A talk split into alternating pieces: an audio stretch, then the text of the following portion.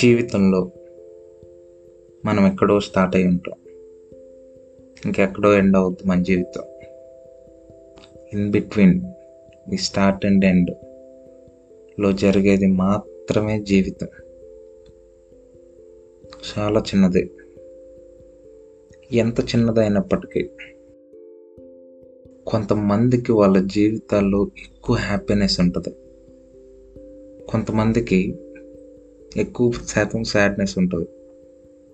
ఇంకొంతమందికి న్యూట్రల్గా ఉంటారు. హ్యాపీనెస్ సాడ్నెస్ని బ్యాలెన్స్ చేసుకుంటూ ఉన్నట్లు కనబడతారు. ఉన్నది ఒకే ఒక జీవితం. మన జీవితంలో ఏ ఒక్క మూమెంట్ని కంట్రోల్ చేయలేం. మన లైఫ్ క్రియేట్ చేసే సిచ్యువేషన్స్ వల్ల మన హ్యాపీనెస్ సాడ్నెస్ అనేది డిపెండ్ అయి ఉంటుంది కానీ మనం సొంతంగా క్రియేట్ చేసుకోలేం అనేది నా అభిప్రాయం. ఎందుకు చెప్తున్నానంటే ఫర్ ఎగ్జాంపుల్ నువ్వు నీ జీవితంలో అన్నిటికంటే కూడా happiest most happiest moment in your life అక్కడ పాస్ చేస్తే నీ లైఫ్ని?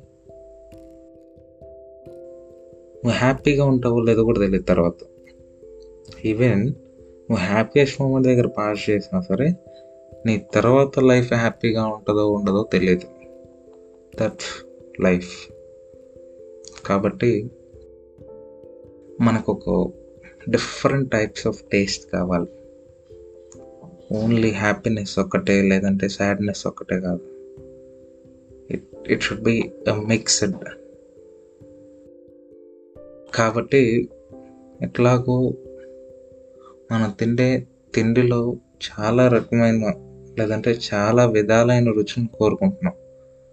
అట్లానే మన జీవితం కూడా మన నుంచి కొన్ని చేదు అనుభవాలు కొన్ని సాలిడ్ గుడ్ ఎక్స్పీరియన్సెస్ కొన్నేమో అసలు అది మంచిగా చెడ ఆనందమా? బాధ.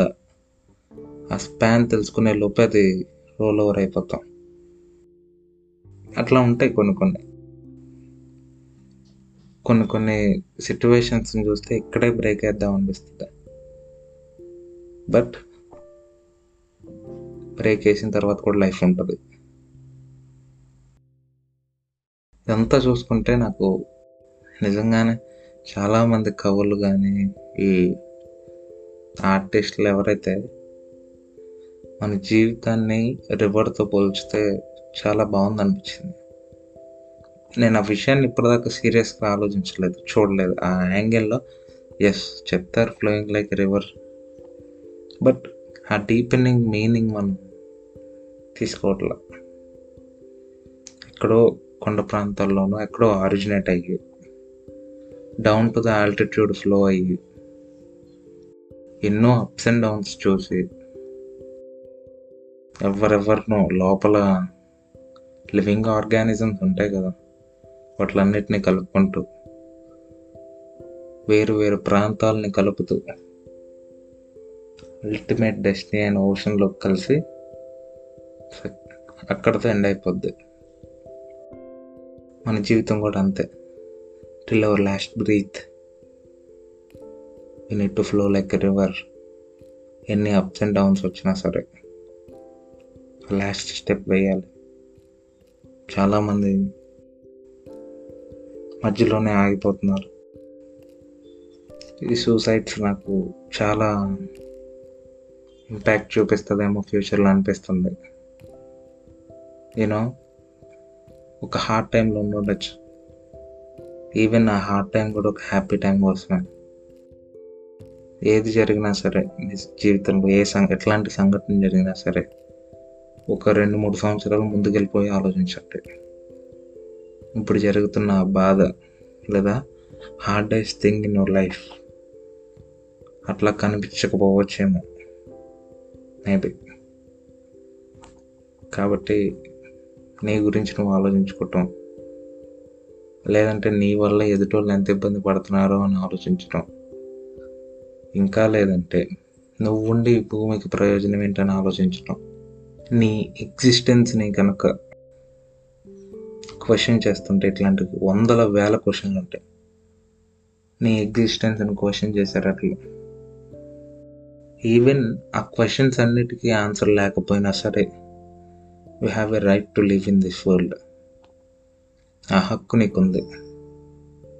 Because your part of nature నీ ఎండే అదనుకుంటే ఒకవేళ ఆ సూసైడ్ చేసుకుంటావు అనుకుంటే ఎందుకు పుట్టామో ఎందుకు చనిపోతున్నామో